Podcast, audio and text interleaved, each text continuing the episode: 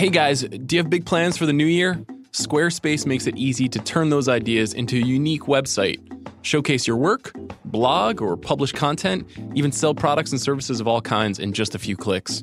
You can customize everything from look and feel to settings and products using beautiful templates created by world class designers. And there's nothing to install, patch, or upgrade ever. Head to squarespace.com for a free trial. And when you're ready to launch, use the offer code BIGPICTURE to save 10% off your first purchase of a website or domain.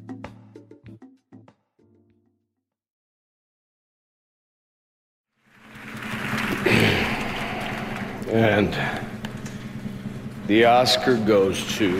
And the Oscar goes to. Okie dokie, Smokey. The Oscar goes to. And the Oscar goes There's, to. there's a mistake. Moonlight, you guys won Best Picture. Moonlight won. This is not a joke. I'm afraid they read the wrong.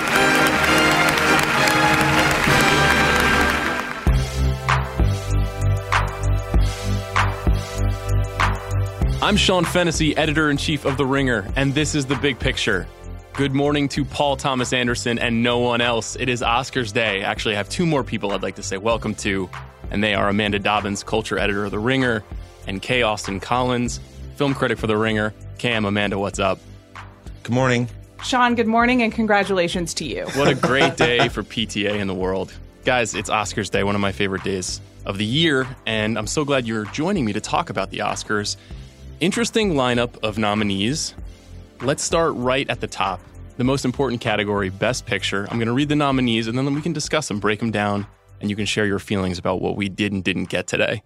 So, from the top, Call Me By Your Name, Darkest Hour, Dunkirk, Get Out, Ladybird, Phantom Thread, The Post, The Shape of Water, and Three Billboards Outside Ebbing, Missouri. Cam, what was your immediate reaction upon seeing the first nine nominees for Best Picture?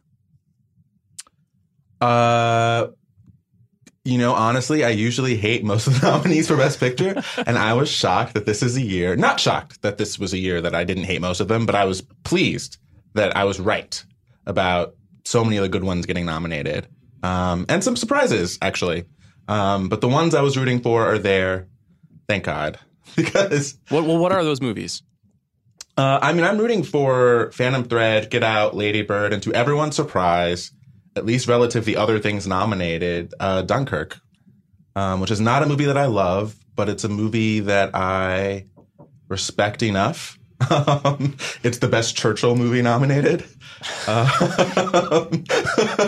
But not the best Churchill movie this year. no, not Well, the not best the- Churchill movie. I'm sorry, it's not the best Dunkirk movie this year. Sorry, yes, yes. right, exactly. Uh, What but movie yeah, is that, Amanda?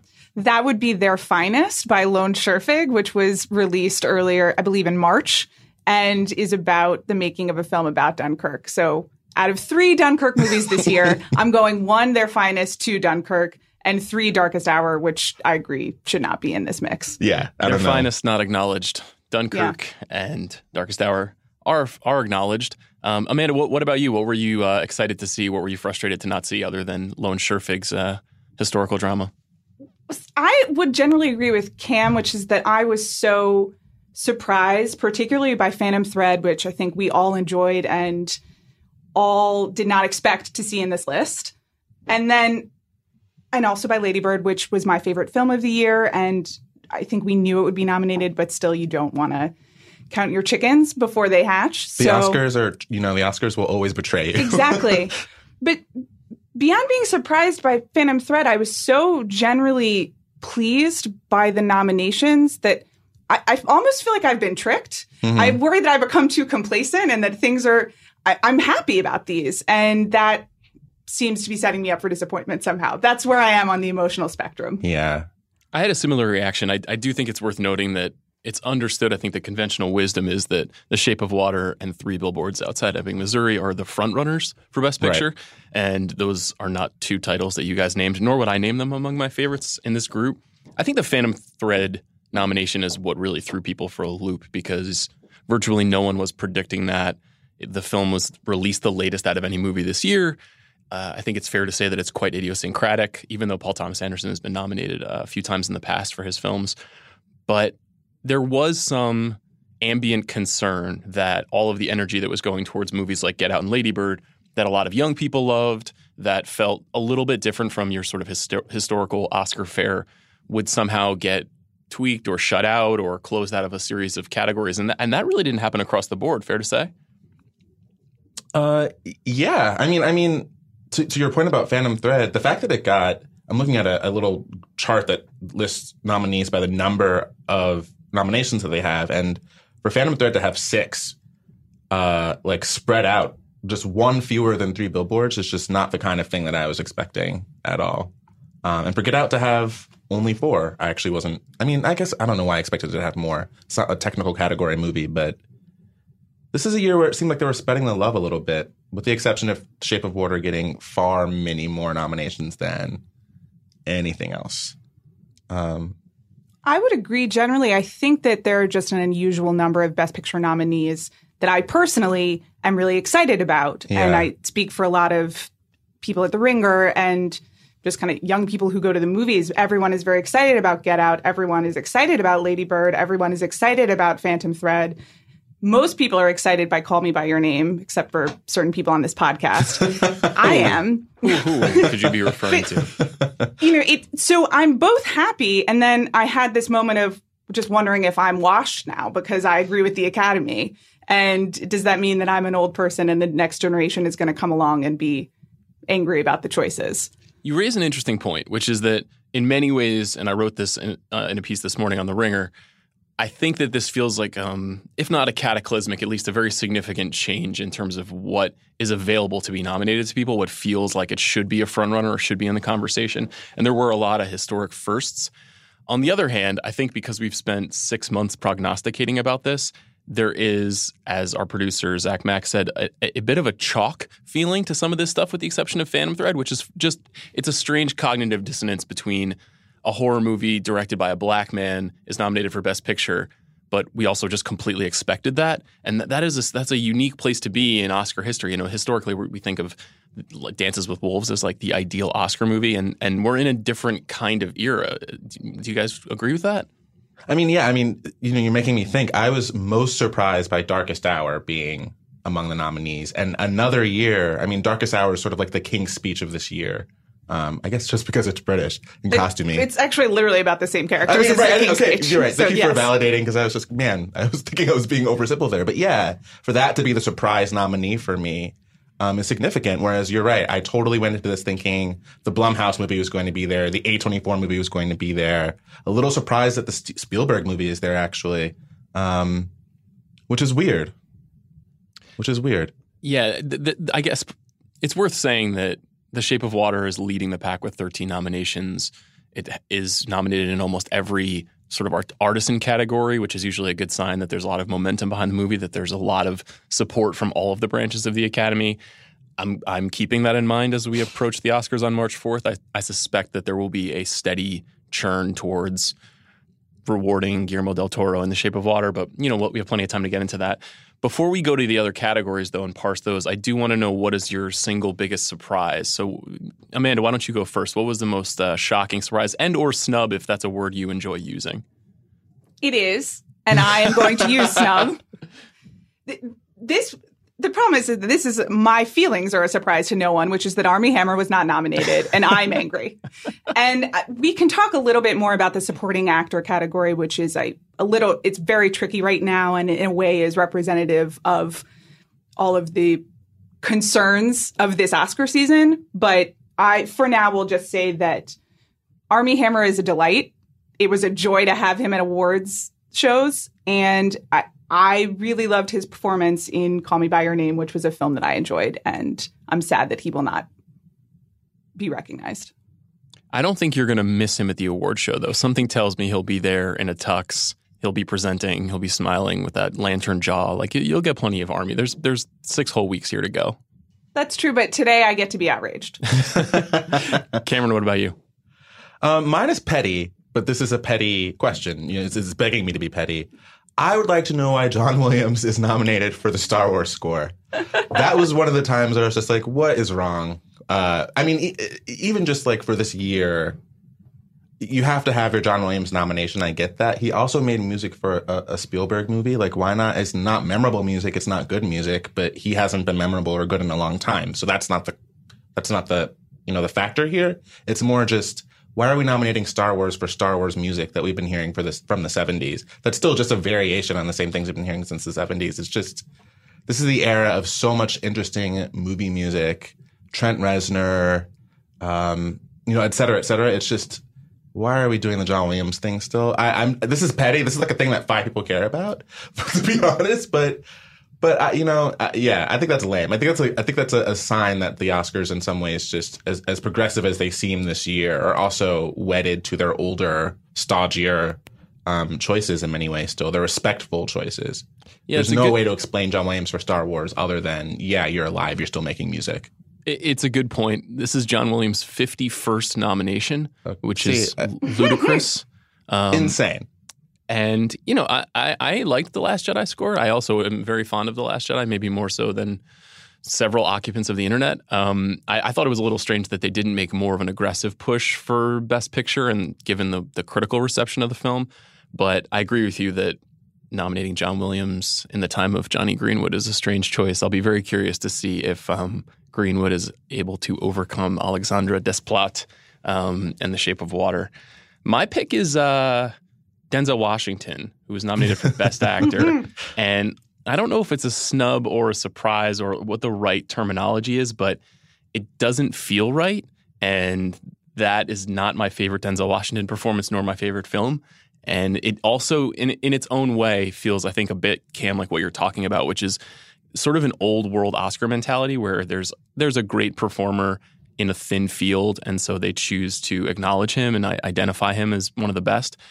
Now, you know, there are several mitigating factors here. One is that Tom Hanks is in the post, and it's not the best Tom Hanks performance. It's a little bit of a paint by numbers Hanks, Ben Bradlee. The other is that James Franco, who we should say has been accused of sexual misconduct by a number of people in the course of the last few weeks, um, was thought to be among the five most likely to be nominated, and he's not nominated today. Whether that is as a result of the misconduct allegations or not, it is impossible for us to say. Um, nevertheless, Denzel is nominated, and that just seems strange, and it feels weird to be calling him out for being nominated for a movie that like not very many people saw, and I don't think very many people liked. The movie disappeared. It did it's like the first Denzel nominated performance that I can think of where the movie just disappeared. Like he's gotten random nominations mm-hmm. before. Um, I wouldn't. Well, random maybe isn't the word. I'm thinking of a movie like Flight, where he was actually kind of extraordinary, but didn't really expect him to be nominated. Or I mean, I, I didn't. Um, but for this, it's just like no one saw Roman. Like who who had that screener and thought that that was urgent to watch because it was a movie that nobody was talking about. Nobody was talking about it after TIFF. Nobody talked about it when it came out. People on the streets were like, Denzel Washington's in a movie.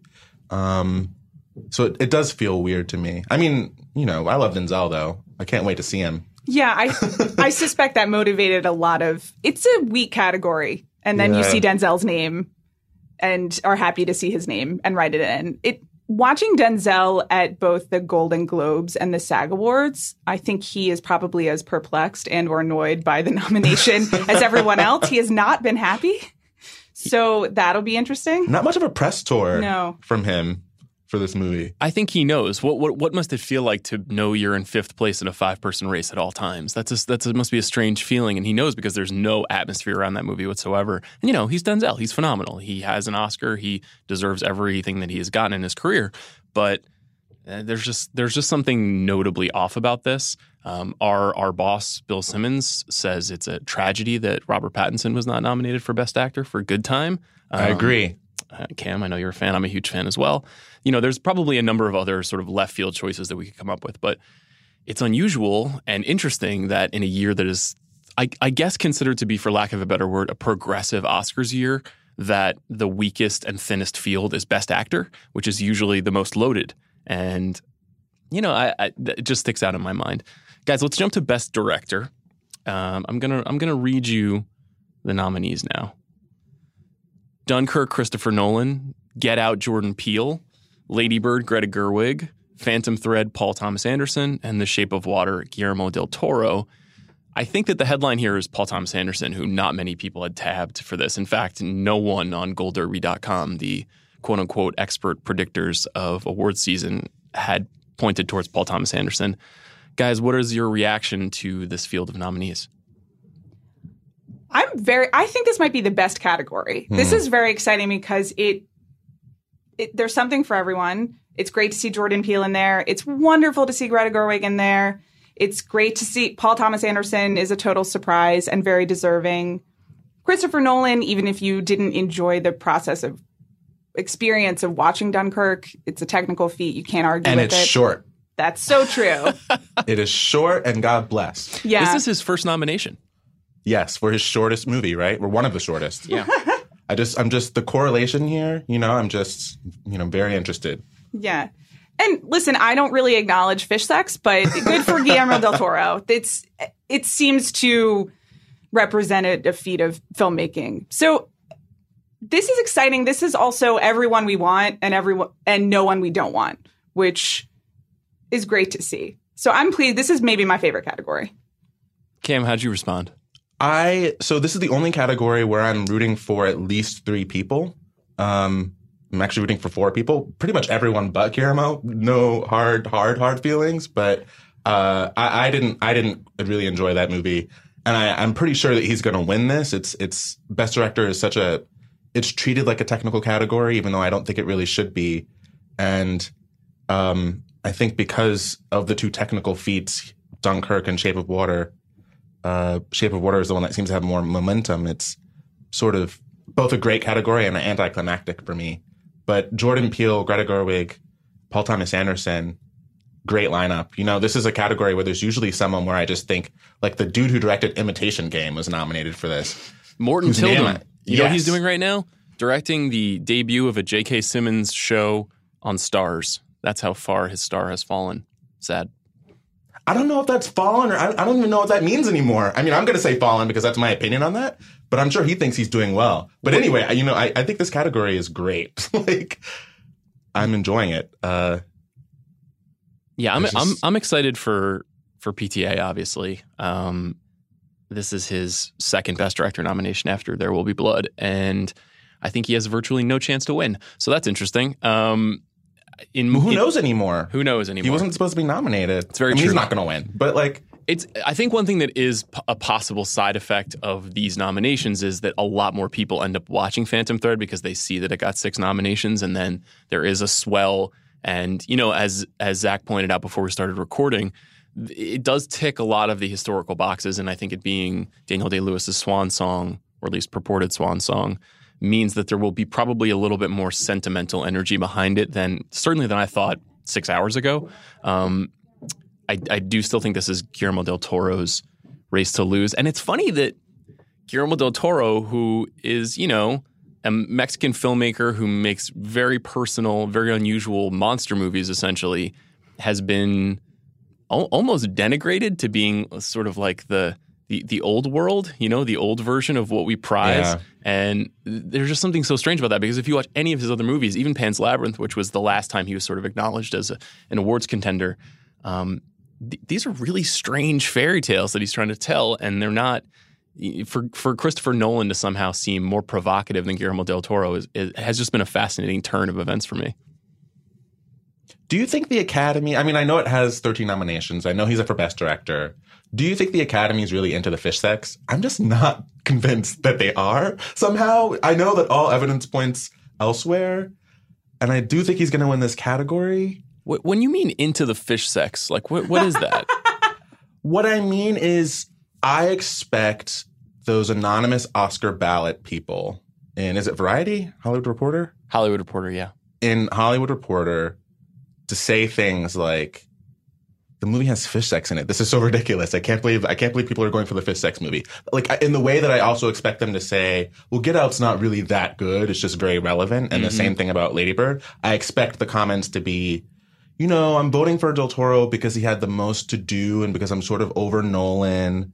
And PTA will have his chance again. And Greta Gerwig and Peele are diversity ones. And GDT is the one who's doing the most fantastical, auteurist thing. And but I really don't like the fish sex, so I'll vote for this, but not for Best Picture. This is this is what I'm imagining one of them is going to say to a T. Amanda, you're going the other way. You're saying I love fish sex. I loved everything about it. The way it was staged, the the physical possibilities that GDT showed us. Right? I love monsters. Yeah. Little I, beasties. I can't even with the little beasties. My interpretation of The Shape of Water has always been that quote artists love another quote artist, and people really find this to be such a moving, creative exploration of what outsiders can do and imagination. And so you can see a lot of the actors of the in the guild responding to Sally Hawkins' performance, and you can see people kind of appreciating the imagination. And it sort of seems like director is where that would be rewarded. Yeah. But who knows? Maybe it's just fix, fish sex all the way. I, I, agree completely. Fish sex all the way. Um, let's talk a little bit about I th- what I think is the most interesting category, though not one of the top line categories per se, and that is best adapted screenplay. And here are the nominees for that: "Call Me by Your Name" by James Ivory, "The Disaster Artist," uh, written by Scott Neustadter and Michael H. Weber, "Logan," written by Scott Frank and James Mangold and Michael Green, "Molly's Game" by Amanda's BFF Aaron Sorkin and Mudbound, which is written by Virgil Williams and Dee Rees. So there's three headlines here, I think. First and foremost is Logan, which is a comic book movie that is nominated for one of the seven most important Oscars. The second is Mudbound, which features the first ever black woman nominated for this category. And the third is The Disaster Artist, which is mostly shut out uh, at the Oscars, but somehow managed to sneak its way in here. I think because the the authors of the movie devised a very a, sort of a devil, devilishly clever adaptation of a complicated book. Um, right. But I, you know, I wanted to get a sense from you guys if you thought this was interesting in any way. Usually, uh, screenplay categories can be a bellwether for other races, and I'm not sure if that's the case this time around. Um, but what what did you think, Cam? You know, I it's it's funny to feel like to look at both screenplay categories and feel like historically I always relied on the screenplay branch to be where the weirdos were. Mm-hmm. And to not feel that way really this year. I mean, a lot of these are, I mean, a lot of these are just best picture picks, more so the um, original screenplay. Um, but adapted, it's, you know, yeah, James Ivory, Call Me By Your Name. I kind of saw that coming. Molly's Game, Aaron Sorkin, it's a lot of words. So there you go. he wins for most words. Most most words. Logan though is really a pleasant surprise and it reminds me that there was a time in the year when I thought that Logan was actually going to be more of an award season push. Like I actually if if there were any blockbuster superhero movie or, or kind of kind of IP movie among best picture nominees, I expected not Star Wars but Logan because it's the serious comic book movie and I thought that the Academy um, would love to pat themselves on the back that way. Can I, can and I, I, think this is the closest to that, maybe. L- let me share a theory that I've been working on that I, I have been workshopping and I, I, haven't shared yet publicly. That theory is that Darkest Hour took all of Logan's heat and that they are the same movie. If you look at the structure mm. about a a powerful man attempting to gain more power as he ages and he he sees that he is nearing the end there's a stronger man that he has to guide around and make sure he makes the right choices. And then there's a young woman that is essentially supporting him and making sure that he accomplishes his feats. Should Logan be in the darkest hour spot? Amanda, yes or no? No. Wait. Wasn't that a good pitch, though? That was great. And I, I, should clarify that I don't think Darkest Hour should be in the Darkest Hour split anyway. I, I have a slightly simpler theory, Sean, which, as you noted in your piece today, the collective box office of the best picture nominees is less than the box office of Star Wars The Last Jedi. And it just, these Oscar nominations are noticeably blockbuster resistant in mm. a way mm-hmm. that seems like a choice. And it just seems that no one really was feeling interested in rewarding superhero movies and or movies that make a lot of money. A strange choice in terms of self-preservation, but that's my best explanation. I have a lot of feelings about that. I'll be very curious to see what kind of atmosphere there is around the Oscars this year. You know, the ratings were down a bit last year. They've been down mm, for the most part over the course of the last decade. And I do think that one of the reasons for that is just because there are a lot of Americans who just don't know even what the shape of water is. You know, that's a movie that it's a it's a front runner with 13 nominations and has only made 30 million dollars. You know, Logan has made $300 million. Wonder Woman has made $500 million. Those movies are largely not represented here. And I, I don't really agree necessarily with um, quality and attention uh, having uh, being equal, but there is something to be said because I think the, the, the original argument around expanding the best, p- p- excuse me, I think the original argument around expanding the best picture pool to 10 nominees was the absence of The Dark Knight. And Right. we're still not really in a place where those movies are acknowledged in these spaces. Um, I don't know, Cam. W- w- do you think that that's something that should be happening? That feels important? I, you know, it's something that I would like to happen, if only because I, well, maybe this is more a matter of making better movies that cost a lot of money and make a lot of money, um, making more worthy movies. Of those movies this year, though, I really did think that Logan was, I mean, in this category, as much as I love James Ivory, um, I would vote for Logan if I were voting. Um, it is the most interesting challenge in a screenplay. Um, and I just, I'm wondering if there was something about the way that it was campaigned or not. It's here, so someone, someone put some money into sending the screenplay to everyone. Um, but yeah, I wonder if the studios just aren't campaigning these movies very well. I wonder uh, if the visibility just isn't there. Uh, I don't know. I'm a little. I, I would love for more big Hollywood movies to be a part of the Oscars, not only for the health of that organization, but also just I would like for big movies to be a part of that conversation. I don't think that the quality movie conversation should only be indies. Um, even though if that right now is reflecting the way the industry works, I would like the industry to try harder to make better big movies. And I know, I mean, I think they tried. I think with Logan and War for the Planet of the Apes and Star Wars in its way, they were getting at something. Those are all better than Transformers, but I would I would like to be able to think that a movie like Logan, in the, like it would have been beautiful to me if Logan, Get Out, and Lady Bird, and Call Me by Your Name were all in the same year, kind of anointed. I would like that. We're not um, quite in that space. We're going to get to the rest of the major nominations, but first, let's take a quick break to get a word from our sponsor. Support for today's show comes from Squarespace. Ready to start your new business? Why wait until the new year to set your plans in action? The future is coming. Make it brighter with Squarespace. With beautiful templates created by world class designers, Squarespace makes it easy to turn your idea into a new and unique website. Showcase your work, blog or publish content, even sell products and services of all kinds in just a few clicks. You can customize everything from look and feel to settings and products, and it's all optimized for mobile right out of the box. So use Squarespace's analytics to help you grow in real time, and there's nothing to install, patch, or upgrade ever. Though if you do have a question, Squarespace's award-winning 24/7 customer support is there to help. A dream is just a great idea that doesn't yet have a website, so make it a reality with Squarespace. Head to squarespace.com for a free trial. And when you're ready to launch, use the offer code BIGPICTURE to save 10% off your first purchase of a website or domain. That's squarespace.com, offer code BIGPICTURE. Hey, it's Bill Simmons. The NFL playoffs are in full swing, and the Ringer NFL show has you covered for all your pro football needs. Sunday night, get Michael Lombardi and Tate Frazier's rapid reactions on GM Street. On Tuesdays, the Ringer NFL show with Robert Mays, Kevin Clark, and regular guest Danny Kelly break down all the biggest angles. On Wednesday, GM Street again on Thursdays. Clark, Mays, and Danny are back at it again. And on Friday, GM Street's Friday Focus gives you all the insight you need for gambling, fantasy, and everything else. Don't forget about my podcast too on Mondays. The BS podcast, Cousin Sal and I playing Guess the Lines.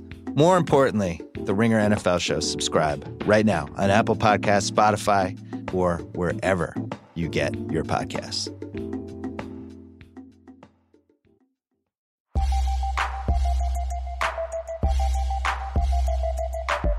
We're back on the big picture with Amanda Dobbins and Cam Collins. I am Sean Fennessey, and now we're going to talk about the acting nominees at the 2018 Oscars. We're going to start with Best Supporting Actress, which I think is a pretty interesting category. I'll read the nominees. They are Mary J. Blige for Mudbound, Allison Janney for I, Tonya, Lesley Manville for Phantom Thread, Laurie Metcalf for Ladybird, and Octavia Spencer for The Shape of Water. Amanda, what was your immediate reaction when you saw this category? Thrilled for Lesley Manville. Yes. Yes. That was the surprise for everyone, and she was fantastic. as Sarah- Hallelujah. and it's great to see her there. And I would love it if she wins. She will not. She will absolutely not. So I was thrilled to see Lesley Manville. I was thrilled to see Mary J. Blige. Yeah. The rest were expected. And there is a sense of inevitability to this category, despite the surprises. And Allison Janney has been winning all the awards. And I am here to say that I do not think Allison Janney deserves this Oscar. And, At all. and I say all. that as a person who's a huge fan of Allison Janney and her career, and she seems like a wonderful woman, but I do not understand this category. I'm man, I this is Laurie Metcalf's Oscar to me. I mean, I would also love for Lesley Manville to win. Um, she's my favorite actually of of this group, but of the people that who who've been winning things, who've been nominated this season so far, to me it's like Laurie Metcalf. It just feels like she's going to be the also ran, and I just this like this this is just a category where I'm I'm intrigued by the range of choices and displeased by the fact that there's such a clear front runner who's the wrong one. Yeah, and maybe we're speaking too soon because Allison Janney did win the Golden Globe. She did win the SAG Award, but I Tonya did not do as well in the nominations as we had perhaps expected. I expected way better. And I think Yeah. everyone on this podcast is, is pleased with the general trend of how the I Tonya nominations are going. Yeah. So who knows? But I just don't understand the Allison Janney performance, it- despite the problems with the movie, if you have them, it's a, such a it's easy for her. I, I don't understand Yeah. why we're rewarding Allison Janney can do those kind of one liners in her sleep, and I, I don't get it. I don't I don't get it either. It, it feels like the kind of performance where if you're ever looking through like IMDb of like previous supporting actor or actress winners, it seems like one of those very dated ones where you're just like, oh yeah, I guess you would have voted for that in the 70s. This feels like like a bird on your shoulder, kind of bitchy one-liner, mean mom role just doesn't feel very contemporary as a choice to me. And I don't mean that in a po- political way. I just mean that it's like seen chewy in a way that seems too obvious. Um, whereas like Laurie Metcalf, I mean, even even every write up that I saw this morning pointed out that Laurie Metcalf is the more nuanced or interesting role. So it's clear that we all seem to think that Laurie Metcalf here is the one to be paying attention to. But Allison Janney just keeps winning, and good for her.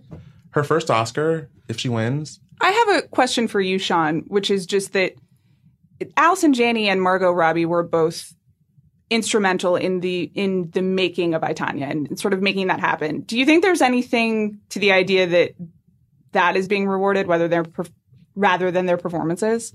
Hmm. I do think that that is what has been identified in Allison Janney's performance specifically, which is that, you know, she's very, very close friends with Steven Rogers, who wrote the screenplay, and the part was written explicitly for her. And if if she were to not get it, um, I don't think that this movie would have happened.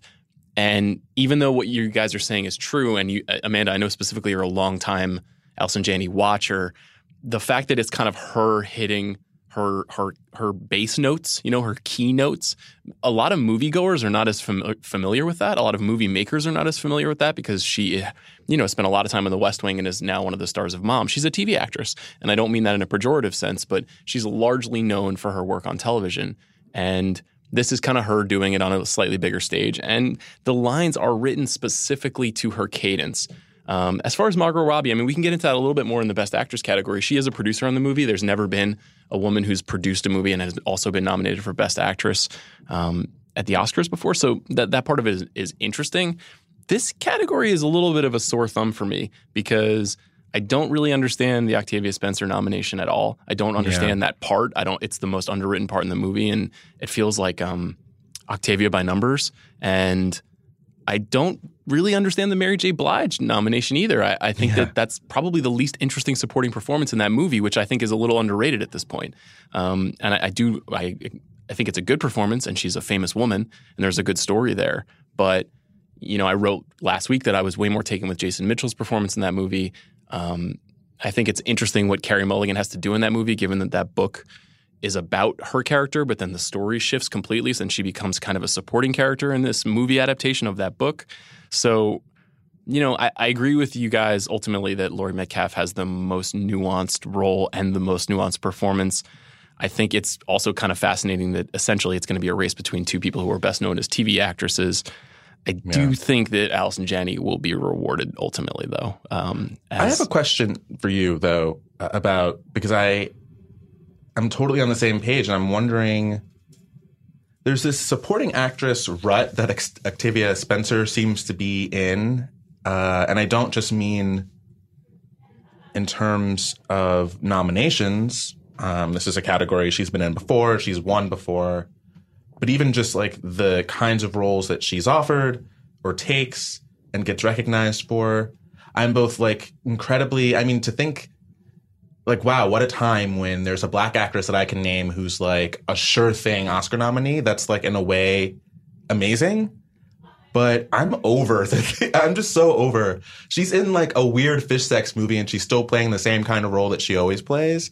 It's just weird to me. And that, that to me is also kind of a damning part of that movie um, frankly a limit to that movie's vision that you really can't imagine anything better for octavia spencer than what she's been doing in every other oscar nominated performance that she's had but in the midst of a deaf woman having sex with a fish Yeah, wouldn't you Um, love to see what she could do with like a Lesley Manville character in Phantom Thread Oh my type God. role? You know, Absolutely. She hasn't re- really been given a chance, and who knows or why Sally is. Hawkins' role in Shape of Water. I would Right. love for Octavia Spencer to. I would love for them to have shared the fish guy, like, Wow, or something. Something. the only like way to make that movie more perverse would be to add another participant in the fish sex. something. Um, I know that would risk the number of Oscar nominations it would get, but I think that'd be more interesting. But yeah, I, I feel a little bit like Sword Thumb is right. I feel a little bit let down by this, even though it's like I want to celebrate these nominees, and um, but I just feel a little bit. You know, even Mary J. Blige's character and role here, it's sort of like there is a way to get nominated for a Best Supporting Actress as a Black actress, and these two roles epitomize it. Really well put. Let's use this as an opportunity to pivot to supporting actor. Here are the nominees: Willem Dafoe, The Florida Project; Woody Harrelson, Three Billboards Outside Ebbing, Missouri; Richard Jenkins, The Shape of Water; Christopher Plummer, All the Money in the World; and Sam Rockwell, Three Billboards Outside Ebbing, Missouri. Guys, first of all, uh, it was noted this morning that Woody Harrelson and Sam Rockwell sharing the Best Supporting Actor nominations for the same film hasn't happened in decades. And there's a lot of people who seem to think that Rockwell, myself included, who seem to think that Rockwell is going to run away with this. Uh, I think Woody's presence in the movie in this category, though, slightly undermines that. Um, so I, you know, I want to talk to you guys a little bit about that, and also talk to you a little bit about the Christopher Plummer nomination, which is obviously larded with controversy of its own. Um, Amanda, what did what did you think about this category in general? Well, as we set up earlier, I'm already disappointed because Armie Hammer is not in this category. Right. Sad. And in there are two things going on here. I think that Sam Rockwell and Woody Harrelson were both kind of locks from very early on in the awards process. And I, that is not how I would design this category. And I think it's how not how many people would design this category, both because of conflicted feelings about Three Billboards, which maybe not even conflicted is the word, uh, dislike of the film Three Billboards, but also I don't know that. Frankly, you forget that Woody Harrelson in this movie. I like Woody Harrelson a lot, and I think he's very good for the 15 minutes that he's in it. But this is it does kind of seem like the traditional famous person does a very short stint in a movie, and you're happy to see them, and so you give them an Oscar nomination. And I think that's that's disappointing in its own right when you have Armie Hammer and Michael Stuhlbarg and a lot of other interesting actors. Were any of those other interesting actors um, in a movie that wasn't Call Me by Your Name? well, Michael Stuhlbarg was also in Shape of Water and The Post. He's That's true. basically the most important That's true. most important actor. Um, yeah, this category is boring to me. I only have one horse in this race, and it's Willem Dafoe, and I guess he's not going to win. Um, I don't know why Richard Jenkins is here, to be honest. That's no slight against him. Uh, I just you're like you know, I, and I appreciate a gay BFF. I appreciate I appreciate the lane. Good for him. I'm a little bored with that performance. Um, Christopher Plummer, I also admired, but I do think that he's here because of the feat of. First of all, I think in those reshot scenes from All the Money in the World, he's the only one who seems to be acting because he's the only one who's doing it for the first time. Or maybe it's just him sharing scenes with Mark Wahlberg where it's like one of you is clearly one of you is clearly awake and one of you is clearly not. Um, but I appreciate him. Good for him. Woody Harrelson, I love. Uh, not in this movie, not memorable. Sam Rockwell, I love and would really love to win an Oscar. Um, and my misgivings are less about the role than about the fact that this is also sort of by the numbers for me. It's like a, a role that I, it perfectly suits him, and I think he does a perfectly fine job. I think it's good. I give him a gold star. Um, I don't know why I would give him an Oscar. Whereas Willem Dafoe, it's like the challenge of being in a movie as a professional actor surrounded by non-actors, A, and blending in and being naturalistic. B, being Willem Dafoe and not being creepy um, is a feat because he he just for me is always a creepy presence. No no shade, just like a that's what he's good he's used for often. But he's like warm and loving and caring in this. It's it's sort of against type. And I would just love to see him. I would just love for Willem Dafoe to win. You know. Um, we also haven't really talked about the Florida Project, which yeah. was on a lot of favorite lists at the end of the year and could be considered a snub for Best Picture. I Yeah. received a very angry email from my own father this morning about the Florida Project not being included in Best Picture nominations. So it's I I liked that movie a lot. I think it maybe wasn't a lock, but it's sad that it's not getting more attention, and I Yeah. do think it's a shame that Sam Rockwell is going to run away with it over Willem Dafoe's performance. yeah. I, am not so sure. I, I I think that there is a chance that Dafoe takes this, which is not really how the the awards have played out. And but I do think the absence of Martin McDonagh for Best Director indicates that maybe the Three Billboards train is not as powerful as we initially thought. We could see there is some vote splitting in play. I think Woody is also, even though that character kind of vanishes after the first 45 minutes of the movie, is beloved and may just Yes. catch a lot of, um, uh, you know, pity and admiration uh, votes. And Woody is never bad in anything. I mean, he's always lifts the spirit of a movie, even if his character isn't essential.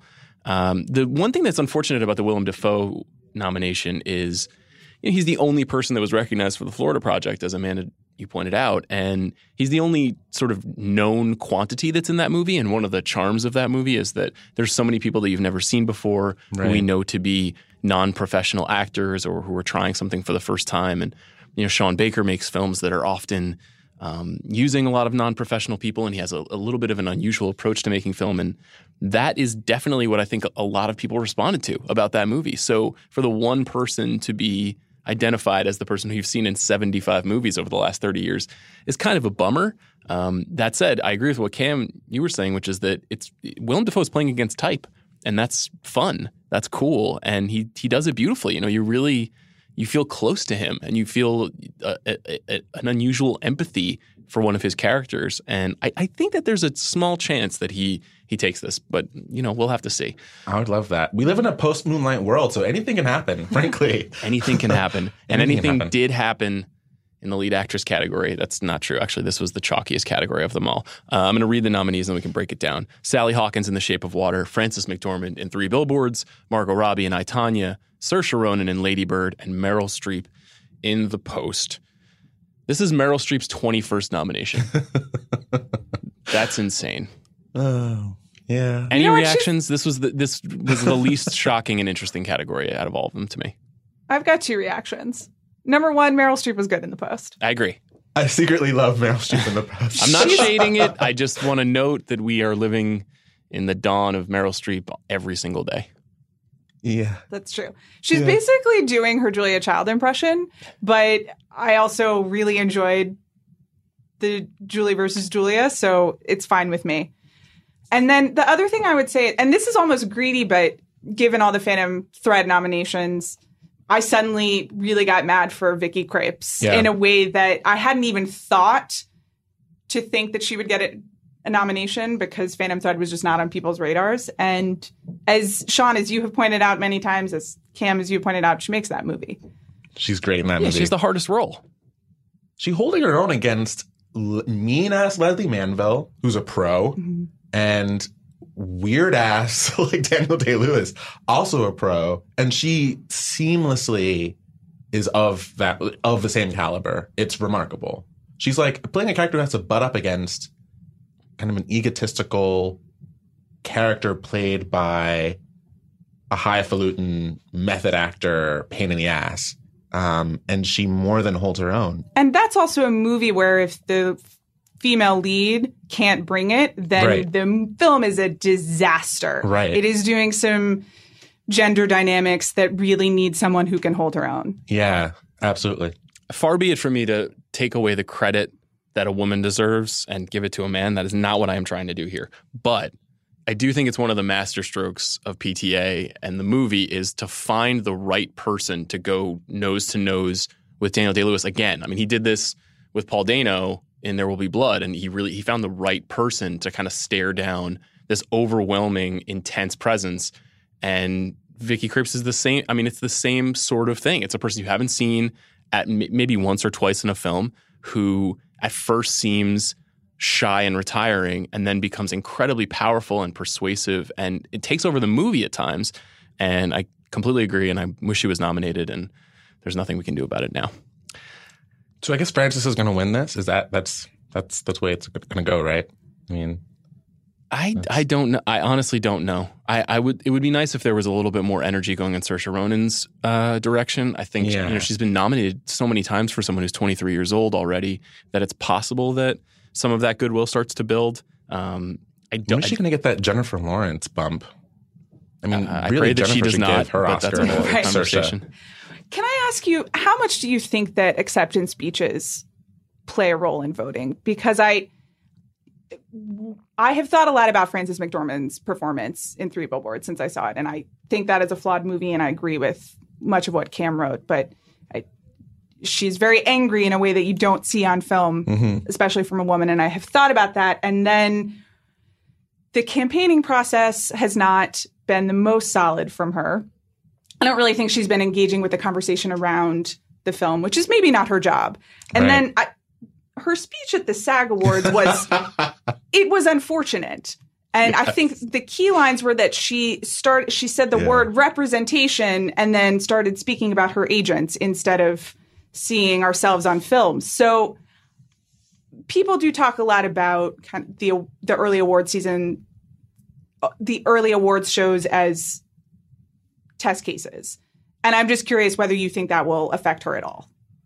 I don't. I don't think so. I, I think Frances McDormand is a 60 year old woman who uh, is a- known public quantity because her public quantity is that she's not public. The only times that we've seen her are when she is accepting a Best Actress Oscar or she is sitting in the audience not receiving a Best Actress Oscar and seeming completely nonplussed by that. You know, she has like a straight talking, straight ahead, in my own world kind of identity. And if we have a desire to project something more meaningful than that, I think we're bound to be disappointed. And that's like an interesting an interesting test case for all of the Oscars. You know, there is a desire, and I'm guilty of this as anybody, to to to put meaning on this stuff that doesn't hmm. necessarily exist. In the same way that it's, I think, a little risky to try to put meaning on a movie like Three Billboards that it, it, it can't necessarily hold the weight of. So you know, whether she wins or not, and whether that's, I, I think a win for Saoirse Ronan would be as powerful a statement about, you know, a woman's point of view as as, as Frances McDormand. Uh, Absolutely. and, Yeah, you know, absolutely. Saoirse Ronan's pretty angry in that movie at times too. But the thing that's, I think, maybe not so great about Three Billboards is Frances McDormand's character is like only angry. You know, she's not really anything else. And Well, if she wore anything but overalls, she would have us to be angry. well, she does look comfortable. I don't. I don't want to undermine she that. does, but I, I love Frances McDormand so much, and there's nothing for me as sour as like an actor you love in a role, getting getting awards and stuff for a role that just you think is is not to quality for them. I feel I feel the same way about her in this as I do about Allison Janney and Tonya, which is like, yeah, you would of course rock this part. I there's nothing and I and I, I guess that's not bad. I think part of being a movie star is you know knowing what your lane is and and uh, and satisfying every time. But I think I'm th- looking at these nominees and I don't see why she wouldn't win. But this is an unexpectedly weak category for me. It's weird. It's weird, like to feel like this is a category full of like powerful women characters, but it still feels like a weak category because it doesn't feel like the most exciting. Besides, for me, Saoirse, and I kind of I'm secretly standing for Meryl. Um, the gold caftan is like the outfit of the year for her. Can I, can I offer a controversial take about the caftan? Do you hate it? We deserve better caftans. Give me a print. That's my goal for 2018. Let's raise our expectations for caftans in movies. Okay, thank you. I'm done. that is not something about which I have an opinion. So we're going to go to the next category. And we've spent a lot of time on this already, so we don't have to belabor it, but it's lead actor, and here are the nominees Timothée Chalamet, Call Me By Your Name, Daniel Day Lewis, Phantom Thread, Daniel Kaluuya, Get Out, Gary Oldman, Darkest Hour, and the aforementioned Denzel Washington, Roman J. Israel Esquire. I've shared my Denzel takes. I think that there's something notable in this category, which is that it is two first time nominees, uh, young men, Chalamet and Kaluuya, and then three war horses, so to speak, in, in DDL and Gary Oldman and Denzel. Gary Oldman obviously is the front runner here. Is there anything that you guys want to say about this that isn't? Um, I guess Gary Oldman's going to win. I'm I was shocked about Daniel Kaluuya actually. Really? I, I wasn't ex- I wasn't seeing that. No, because I, I I guess I I hadn't really heard people talk about Get Out as an actor movie. Mm-hmm. Um, There was, I'm some, there was some hope for Betty Gabriel too, but that The- never really I- surfaced. Yeah, I'm on the Betty Gabriel train, and if, if anyone should be nominated for this movie, actually, for me, it's it's Betty Gabriel. But I love him in this. Um, I love the idea of him being in the Academy now. I guess sort of eventually is how it works. How do you think Sam Jackson feels about this? Not psyched. Okay, I wonder go. if he even noticed. Uh, what is he even up to? He's on a You boat know, right somewhere right now. He's good. It's it's a good. This is a good category to me. I don't even I don't even dislike Gary Oldman in, in Darkest Hour. I love a mean, um, scene chewy, puts on a lot of weight, like is more pale than he has to be. I have another take about this one, Oh, ready. which is that I think Churchill is too easy a role to win an Oscar. Ooh, Because all you have to do is sit in a bathtub and be eccentric, and all of the good lines are already written for you by history. So true. this is my take. That's why you need a genuine eccentric like Reynolds Woodcock. Bring Daniel Day Lewis his fourth Oscar forthwith. Okay. Isn't it weird that he's not going to win? I mean, I just don't think he's going to win. Well, that's what I was going to ask. Do you it's such a good performance. It's like do you think the Phantom Thread surge today has any effect on Daniel Day's chances? It's definitely possible because we know that there are so many people in the academy that are just obsessed with him. And they're obsessed with the idea of what he does as an actor because it makes that it feel like their job is more important and it, it has more power. And it's definitely plausible that he win. I just think that gary oldman and this we, let's use this as a segue to talk about the next phase of this stuff has been campaigning his guts out. He has really just kissed every baby and handshaken every journalist and done all the things that you need to do to lock up a nomination and then ultimately a win. And, and for a year, we've been hearing that Gary Oldman has been gearing up to get his Oscar. And I just think, I do think that that's the direction that we're headed in. If Daniel Day Lewis manages to overwhelm the feelings of the Academy members, then maybe he ties Katharine Hepburn as the only person to win four Oscars. But we'll, we'll see. With that in mind, K, you pointed out to me last week that this might be a, a uniquely interesting campaign period now, the next sort of 35 days of voting that we're going to have. What did you mean by that when you said that? I just I think it's gonna get a little I don't want to say nasty, but I guess that is the word. Um, because for a number of reasons, we are dealing with the Oscars, so we're dealing with some sort of backlash period. I think at this point it's sort of clear which movies are going to get a lot of conversation, three billboards among them. Um, and a lot of dissenting opinions are going to keep getting published every day about these things. But then I also think this is the moment of this is the moment of like time's up, right? So this is the moment of um, people people coming to the fore with stories and details about the past bad behavior of people up for awards. Not only people up for awards, but tis the season.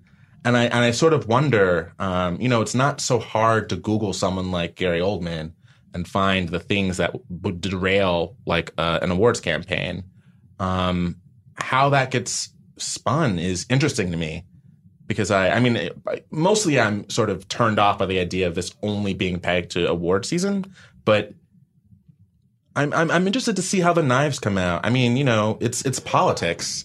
Um, and you are really at an advantage if you're someone like Timothée Chalamet, who no one really knows, and you're kind of too young to have really done anything.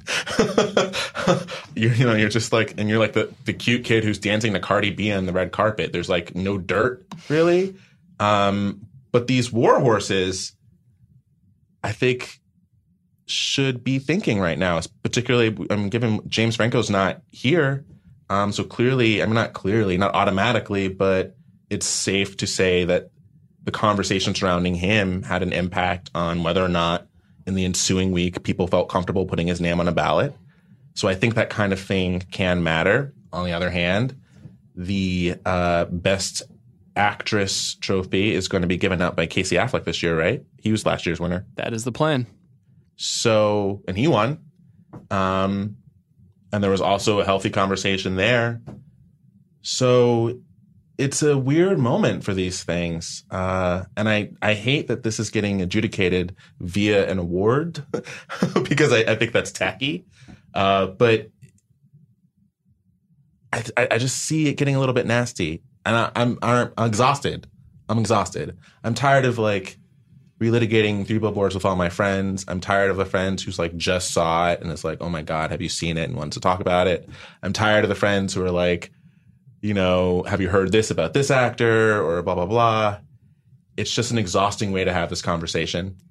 Uh, but this is the moment when it's going to get bad. Amanda, what do you think? Do you think we're going to have a nasty period now in the next uh, six weeks or so? You know, I think it's going to go both ways. It's an interesting year because we've spent this whole podcast, or most of it, talking about nominations that we are excited about. And I think we would agree that it's been a good year for films that we are interested in. And it has been a truly horrible year for the film industry uh, in terms of, I, I, suppose it's been a horrible lifetime for the film industry given what we know now. But in uh, yeah. processing and revealing this information and trying to even wrap your hand, heads around it and figure out how to make change both in the industry and the world at large. So, there is no way to reconcile those two things well. It's going to be awkward. It's going to be uncomfortable. I, I think K, I would not be surprised if there is another personality driven controversy before because we have six weeks and it's the internet. At the same time, I, I would say I could see it going the other way, which is you could imagine people wanting to use the best picture category as a place to reward vision and what we want to see in the world and what the film industry would like to think of itself as, as opposed to what the last year has revealed it to be. So you could have both, I think, the negative campaigning and the nastiness that K is talking about, and maybe something really lovely like a Get Out or a Ladybird surprise, because that's what Hollywood wants to think of itself as. And you know, I think it'll be surprising. I really have no idea what's going to happen in the next six weeks. You know what you just described is actually why I'm pretty confident that Three Billboards is going to win. Okay, great. Uh, well, I was trying to be positive. no, I mean, I, I, but but but but because I think what Hollywood really likes is to be the place that says we understand the extent to which bad people are bad people. We also understand the extent to which, as artists, the extent to which bad people are complicated and bad people are people, not just bad people. So this is how I imagine an award ceremony in which Gary Oldman wins, uh, Three Billboards wins, Sam Rockwell wins, not and Sam Rockwell pegged here because of the role he plays, not because of the person that he is. Um, things like that. I see it sort of I see it all going in that direction combined with an award ceremony that's hyper aware of the moment you know, I, I sense it being very awkward. Um, it's inevitably going to be awkward when Casey Affleck is handing Frances McDormand her Oscar. Um, You've gotten me so excited for the ceremony, K. Wow, I know. This is I, what a, I'm, yeah. I'm excited for the like the tributes to dead people. That's like that's oh, like, like, yeah, like that and the Greatest Showman song. Like, yeah, remember me from Coco. There's going to be some good stuff. Come on, yeah, let's let's find yeah. some enthusiasm. No, I I think you're right that you know we're in the middle of the most complicated and vexing period um, arguably in in recent Oscar history, and there will be some complications around that. I'm not I'm not totally sure that the voting is going to go. As you said, I don't know if we'll have a darkest hour, darkest timeline sort of situation, but it's possible. And if we do, we'll find ways to communicate about it smartly. We'll be communicating about it smartly, hopefully, over the course of the next six weeks. Um, and I hope to be talking to you guys again soon about the Oscars. Thank you so much for coming on the big picture today. Thank you, Sean. This was fun. Okay, guys, farewell and farewell to Paul Thomas Anderson.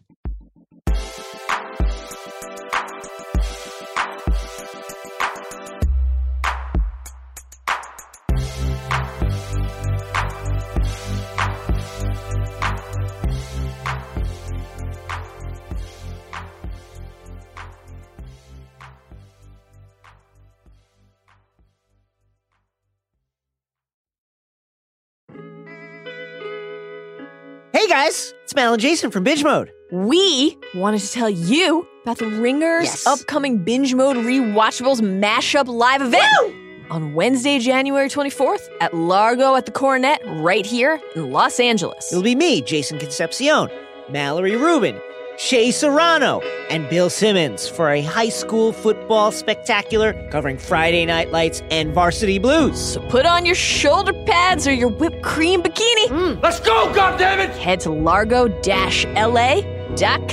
to purchase your tickets now. Clear eyes, Clear eyes. full hearts, Full hearts. don't snooze.